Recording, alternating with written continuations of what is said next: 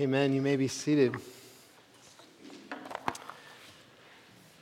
We come now to the reading of uh, God's Word. And uh, before uh, we uh, turn to this sermon this morning, I just want to take a, a moment to send a word of, of, love and blessing to all of you who are uh, worshiping with us at home through the, the live stream. And I've uh, prayed for each of you this morning that the Holy Spirit would be present in uh, your homes. And uh, we are sad to be all spread out and, and distant during this hard time. And may God minister to you. May He show you His a steadfast and unfailing love, and know that we uh, long to all be worshiping uh, together, and may you have uh, strength and endurance, and, and may the Spirit tie us together, uh, both across four services and people worshiping at home. May, may the love of Christ, uh, in a supernatural way, uh, unite us as, as the body of Christ. So the Lord's blessing be with you as you worship with us this morning. And um, also, before we turn to God's Word, I just want to make one announcement that uh, we we are going to be having a Christmas Eve service uh, on Christmas Eve, and uh, you can register online, the same page that you go to to register for these services. There, we're going to have a service at uh, 2, 3.30, and 5 o'clock. So uh, you probably want to get on there and register uh, soon if you can. So we hope to see you all on Christmas Eve. Uh, we're going to continue this morning our study through uh, the Gospel of John. And we're in John 13, the, the famous passage of Jesus washing his disciples' feet. And uh, so we're looking at the first 17 verses of the chapter. This is the word of the Lord. Now, before the, the feast of the Passover, when Jesus knew that his hour had come to depart out of this world to the Father, having loved his own who were in the world, he loved them to the end. During supper, when the devil had already put it into the heart of Judas Iscariot, Simon's son, to betray him, uh, Jesus, knowing that the Father had given all things into his hands, and that he had come from God and was going back to God, rose from supper. He laid aside his outer garments and taking a towel, tied it around his waist. Then he poured water into a, basin and began to wash the disciples' feet and uh, to wipe them uh, with the towel that was wrapped around him. He came to Simon Peter, who said to him, Lord, do you wash my feet? Jesus answered him, what I am doing, uh, you do not understand now, but afterward you will understand. Peter said to him, You shall never wash my feet. Jesus answered him, If I do not wash you, you have no share with me. Simon Peter said to him, Lord, not my feet only, but also my hands and my head. Jesus said to him, The one who has bathed does not need to wash except for his feet, but is completely clean. And you are clean, but not every one of you for he knew who was to betray him. That was why he said, Not all of you are clean. When he had washed their feet and put on his outer garments and resumed his place, he said to them, Do you understand what I've done to you? You call me teacher and Lord, and you are right, for so I am. But if I then, your Lord and teacher, have washed your feet, you also ought to wash one another's feet. For I've given you an example that you also should do just as I have done to you. Truly, truly, I say to you, a servant is not greater than his master, nor is a messenger greater than the one who sent him. If you know these things, blessed are you if you do them. The grass withers and the flower fades, but the word of our God will stand forever. Let's pray together. Gracious Father in heaven, we uh, thank you that you have uh, revealed yourself to us, uh, not, not only in the Bible and the words of the scriptures, but in the person of Christ. And it is our great joy to come here and worship, to fix our eyes on him, and especially his great love. That you have, this is how you have loved the world, is by sending him to us. And uh, so we pray that you would give us. Um, the, the eyes of faith to, to see him and to receive the grace and love that is communicated to us in these words. And so send your Holy Spirit to, to be our teacher. And we ask this in Jesus' name. Amen. Amen. Well, as I mentioned, I'd say we're looking at the, the famous passage of Jesus washing his disciples' feet, which is really a, a, a passage about the love of Jesus. And you'll notice how this passage begins. The second part of verse 1 there, it says, having loved his own who were in the world, he loved them to the end. And it's a great statement about the persistence of Jesus' love. You know, Jesus' uh, uh, disciples had been bumbling around with him throughout his earthly ministry and often tells us about their failings and how they had little faith. And then, even in this, this, uh, this passage that we're looking at this morning, is, uh, is the night before Jesus would be crucified. And, and all of his disciples will abandon him when he at his most moment of greatest need. And then even peter will, will deny that he even knew jesus. And yet it says that jesus through all that he loved them to the end you know all of us as jesus disciples we bumble along and what an encouraging word that jesus persistent love through all of our little faith and struggles his love is persistent. And what Jesus says in this passage is that the way that he loves us as his disciples is a model for how then we're supposed to love each other. And you see that there in verse 14. If I then, your Lord and teacher, have washed your feet, you also ought to wash one another's feet.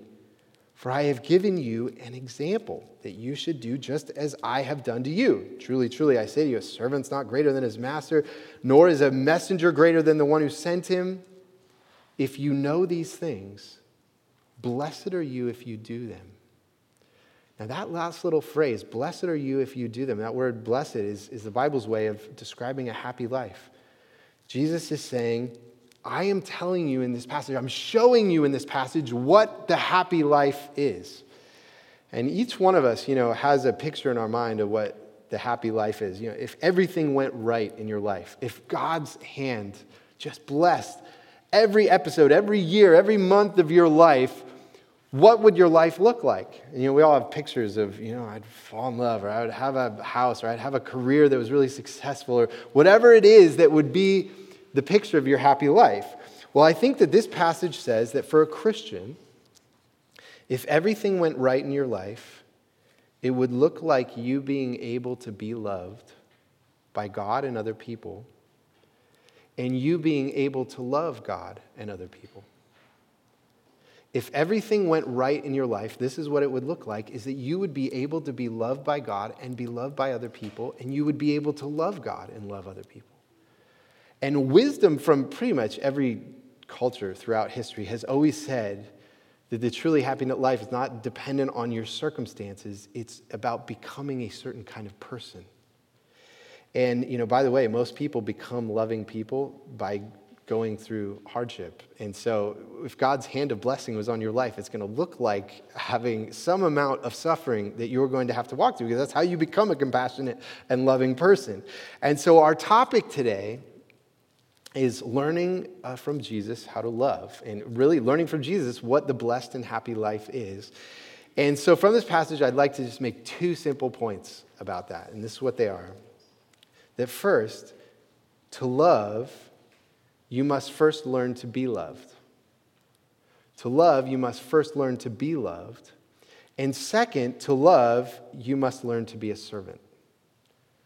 To love, you must first learn to be loved, and to love, you must learn to be a servant. And these are just two of the most fundamental truths of the Christian faith. And so, important insights from this passage in John 13 this morning. So, two points, and the first is this To love, you must first learn to be loved.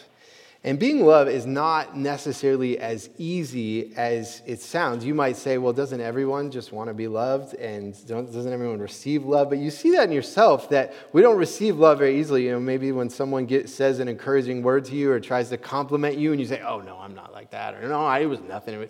And you see that there's a resistance to say, well, someone's trying to encourage you. Why don't you receive it and say, wow, thanks, that's a blessing? We don't do that. And some of you might say, you know, you see that in yourself when someone gets too close to you, or maybe you, you kind of open up to someone about something and then you regret it and you say, why did I tell them? Why did I share that with them? And, or when someone gets too close, you feel some door inside of you kind of shutting and wanting to keep people at a distance. Well, this is one of the reasons that the Bible says that the most important spiritual act is believing and not doing. The most important spiritual act is not being a good person or lo- being a loving person or being an ob- obedient person. In order to have eternal life, in order to be saved, you must believe because believing is receiving the love of Jesus. The most fundamental spiritual act is not loving others, but being loved. That's why uh, 1 John 4 says, We love because he first loved us. And it's one of the profound truths of Christianity that Christianity says that the main problem with humanity actually isn't so much that we don't know how to love others, but that we don't know how to be loved by God. We don't trust in God's love. And uh, this passage answers two really important questions about being loved. How is it that we resist being loved? And then how is Jesus a model for us about being loved? And so I want to answer both of those questions. So, first, how do we resist being loved? What are some of the ways that we resist being loved? And, you know, Jesus gets ready to wash his disciples' feet, and uh, twice Peter corrects Jesus and says what Jesus is doing isn't right. There's something wrong with what he's doing. And I think both of the times that Peter corrects Jesus illustrate uh, some of the ways that we resist being loved. And so, how do we resist being loved? Well, first, by saying, I don't need your love. We resist being loved by saying, I don't need your love. And you see in verse 5, it says, then, then he poured water into a basin and began to wash the disciples' feet and to wipe them with the towel that was wrapped around him. And, you know, by the way, a lot of the um, commentators say that there's a sacramental element to the, uh, this passage. The sacraments are, the two sacraments are baptism and the Lord's Supper. And uh, Jesus' washing of his disciples uh, seems to be symbolic of washing away their sins. And so it's, it's related to baptism. And so when Jesus washes his disciples' feet, this is a symbolic act of you are washed, you are embraced, you are welcomed into God's presence, you are welcomed into his kingdom, you are clean in his sight. And yet, this is how Peter responds in verse 6. Says, He came to Simon Peter who said, Lord, do you wash my feet? Jesus answered him, What I am doing you do not understand now, but afterward you will understand. And Peter said to him, You shall never wash my feet. Now, that sounds humble to say, Oh, you're my master, I'm not going to let you wash my feet. But really, what Peter is saying is, I don't need you to wash me. I don't need your love. I don't need your pity. I don't need your forgiveness. Peter is like, I'll be the one doing the loving. I'm happy to, for people to need me. I don't want to be the one to need, to need you. And in fact, later in this chapter, he's going to say to Jesus that I will lay down my life for you. I will die for you, which of course he fails to do. He ends up denying Jesus. But he's resisting the vulnerable reality that he needs love. And uh, Jesus immediately challenges Peter. and says in the second half of verse 8 Jesus answered him, If I do not wash you, you have no share with me. Jesus says, You have no share in my kingdom unless you are humble enough to be loved. It takes humility to be loved.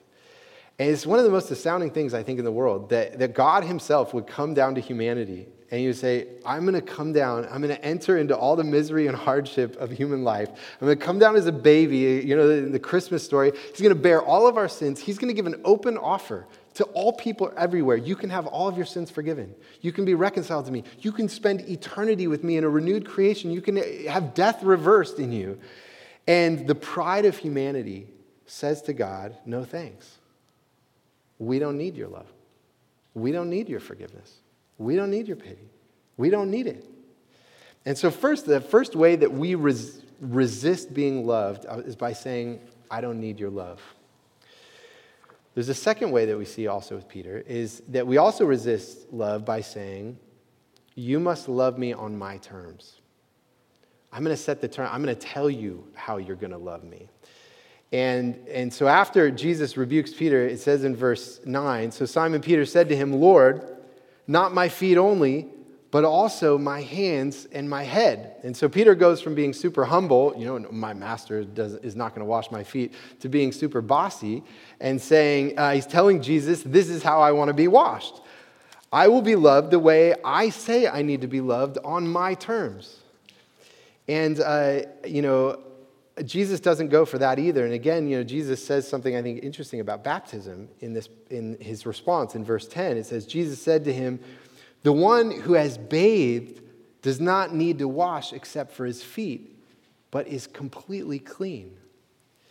And what Jesus is saying here is the amount of water that's used on the body isn't what makes someone clean. It's when Jesus says that someone's clean. You know, it's his work on the cross that makes someone clean. And so, you know, here at Christ Church, when someone's baptized, we just sprinkle a little bit of water on them, and yet they are totally clean. And not just in that moment, in that day, uh, but throughout their life, all the sins of their whole life, God has declared them clean. And whenever we see someone baptized, we should say, wow, when I was baptized, God has declared me clean. And every time you come to this table, you should hear, You are clean once for all because Jesus has died for all of your sins. And um, that we are clean. And I think it also tells us that we don't need to be baptized over and over again. We're washed once for all. That's the sufficiency of the grace of Christ. But Peter can't rest in the love of Jesus. So his bossiness is getting in the way. And often the people who love you best aren't going to go along with your bossiness. What both of these terms are, either saying, I don't need your love, or you must love me on my terms, are both ways of us trying to stay in control and stay independent. And love refuses both of those things. Now, some of you will hear that and you say, you know, I see that in me. I see there's something in me that says, I don't need, I don't need love. I don't, I, I'm going to make sure people love me on my own terms. I can feel some of that bossiness in me. But, you know, I've learned that I need to protect myself because there have been people in my life that should have loved me that didn't love me or failed to love me. You know, maybe you grew up in a, an abusive home and parents who were supposed to be trusted and caring and loving and weren't that way towards you. And so at some time in your past, you said, you know what? I've, I've de- promised myself, I'm not going to put myself in that situation again. I'm not going to be in a needy, dependent situation again. I'm not going to need anyone and let them be able to hurt me like that. And so that leaves you with a dilemma. Because if you will not be loved, the Bible says you will be eternally lost. But it's true that you can't depend on imperfect people to give you the love that you need. And that's why being a Christian is about coming to know the love of God as a perfect Father and knowing the grace of Jesus Christ as a Savior. He is the one who can love us. He's even the one who enables us to love, receive love from other people. So, in saying, you know, to love, we must, we must first need to be loved. We got to first say, well, how do I resist that? But then the second question is, how does Jesus model being loved by the Father? How does Jesus model being loved by the Father? And this is a, you know, this passage is really interesting because it's, of course, the night before Jesus is going to be crucified. And it's the frightening night that he's going to be betrayed, he's going to be arrested, he's going to be killed. And the, the, uh, the, John, who wrote this gospel, gives us a glimpse into Jesus' inner life. What is Jesus thinking about the night before he's going to be crucified? And in verse 3, it tells us Jesus knowing that the Father had given all things into his hand. And it's, a, it's an amazing statement. Jesus is thinking about the Father has given all things into his hands. And what are all things? I mean, all things is, is all of human history. You think of every human civilization, every culture with all of their customs and all of their, their clothes and their languages and, and their traditions, every family that's formed, every person that's fallen in love, every friendship that's been formed, every business that's been started, every human invention, every technology, all the learning of human life. And, so, and then all the rising and falling of every kingdom, all things in history. And then it's not just the things in human life, but even the things in the natural world, every remote mountain and, and you know, river and valley and desert and jungle, and every fish in the deepest depths of the ocean. Or you think of all those star, stars that are on you know, the other side of the universe that are so many thousands of light years away that a human will never even see, and the black holes that we don't even know about, that only God knows about. And we think, why did He make all this stuff? You know, the earth is so small, we can't even see all that. Why did God create all these things? And this passage tells us it was all made as a gift of love from the Father to the Son. It was a gift of love. Being loved means seeing all of exi- existence itself as the loving act of God and receiving it with thanksgiving. If you want to know that you are loved by God, you have to realize first you exist. You're a person, like you exist. That means that God loves you. And also, if you're a Christian, the Bible says you are a joint heir with Jesus of all things. Eh, of all things, you will inherit. God made the creation as a gift to you as well in Christ. This is what Jesus was thinking about on the night that he was betrayed. But there's more. Then he goes on, the second half of verse 3, it says, And that he had come from God and was going back to God. So, Jesus on this night, to remember the love of God, he looks into the past and he looks into the future. And how far into the past does he look? He says, Well, I came from God. You know, Jesus, before he became a baby, he was with the Father from all eternity, before the creation was made. He's thinking before the universe existed, he said, I was with the Father and he loved me. And the Bible also says that if you are a Christian, that's true of you as well, that God set his love on you before the foundations of the earth. That means his love has been upon you for millennia, for thousands, thousands of years. And it's gone on and on. And if he has loved you for that long, whatever you are facing right now, why would it stop now? Why would he give up on that love after all those ancient ages of loving you? And then Jesus looks into the future as well, and he knows where he's going. He says, I'm going to be resurrected. He's going to ascend into heaven. He's going to be reunited with his Father. He's going to come, and God's going to renew all things. All of those things that are in Jesus' future, if you are in him, they are yours as well. And he's thinking about these things. And that means we too have to preach the good news of God's love, the love of the Father to ourselves. We need to hear it in order to know that we're loved. And in order to love others, you must first be loved. Jesus did not love others without first being loved. The thing that enabled him to wash his disciples' feet and to go to the cross was he knew the love of his Father. And you can't love unless you've been loved. Jesus didn't love without being loved. So, first, to love, you must first learn to be loved. And we all, in different ways, resist that. We say things like, I don't need love, or people are going to love me the way I want them to, or God's going to love me the way I want him to. Both of these Jesus rejects.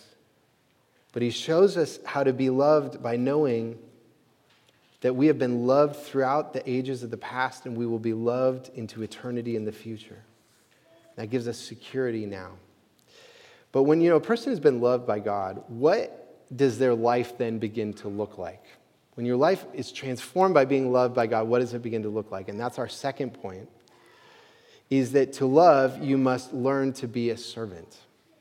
To love, you must learn to be a servant. And the, the word servant is kind of a jargon word in the Christian world. We often use that word, but the world doesn't often use that. I know when my wife Shannon and I were getting married, we had a rehearsal dinner the, the night before our wedding. And uh, at the rehearsal, people from the wedding party were saying all that, giving these speeches, talking about us. And uh, one of my groomsmen was telling a story about how he broke his leg snowboarding.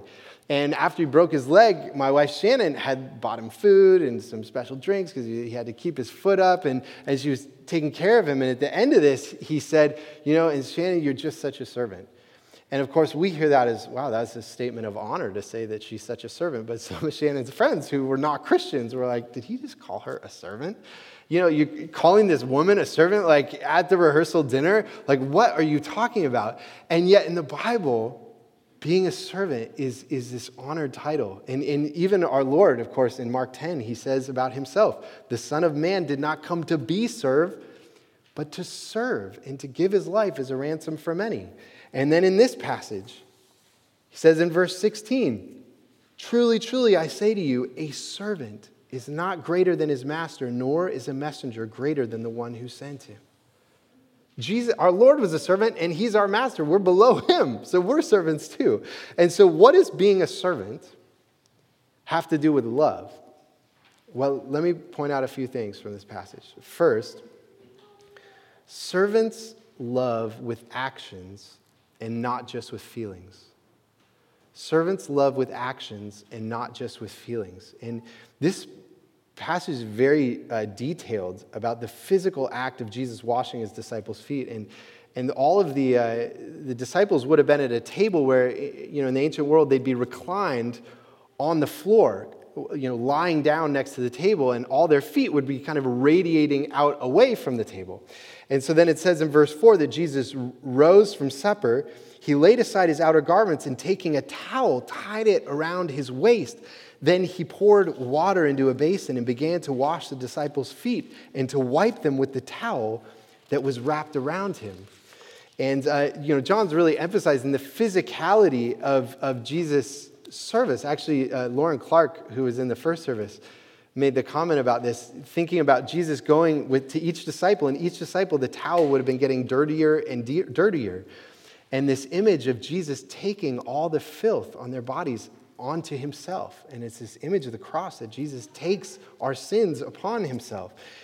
And in fact, I think that this image is, this is one of the great truths uh, about Christmas. Is that when God loves us, it's not a love that's just a feeling where you know God has this is this energy in the universe that He feel, has warm fuzzies towards us.